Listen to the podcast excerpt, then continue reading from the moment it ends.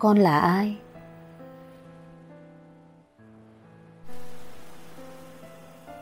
Hỏi.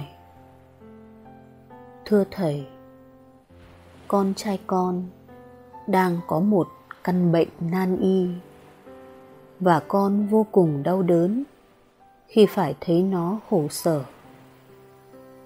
Con yêu con trai rất nhiều và không thể để mất nó được làm sao con có thể giúp con mình và giúp được chính mình? Đáp, con là ai?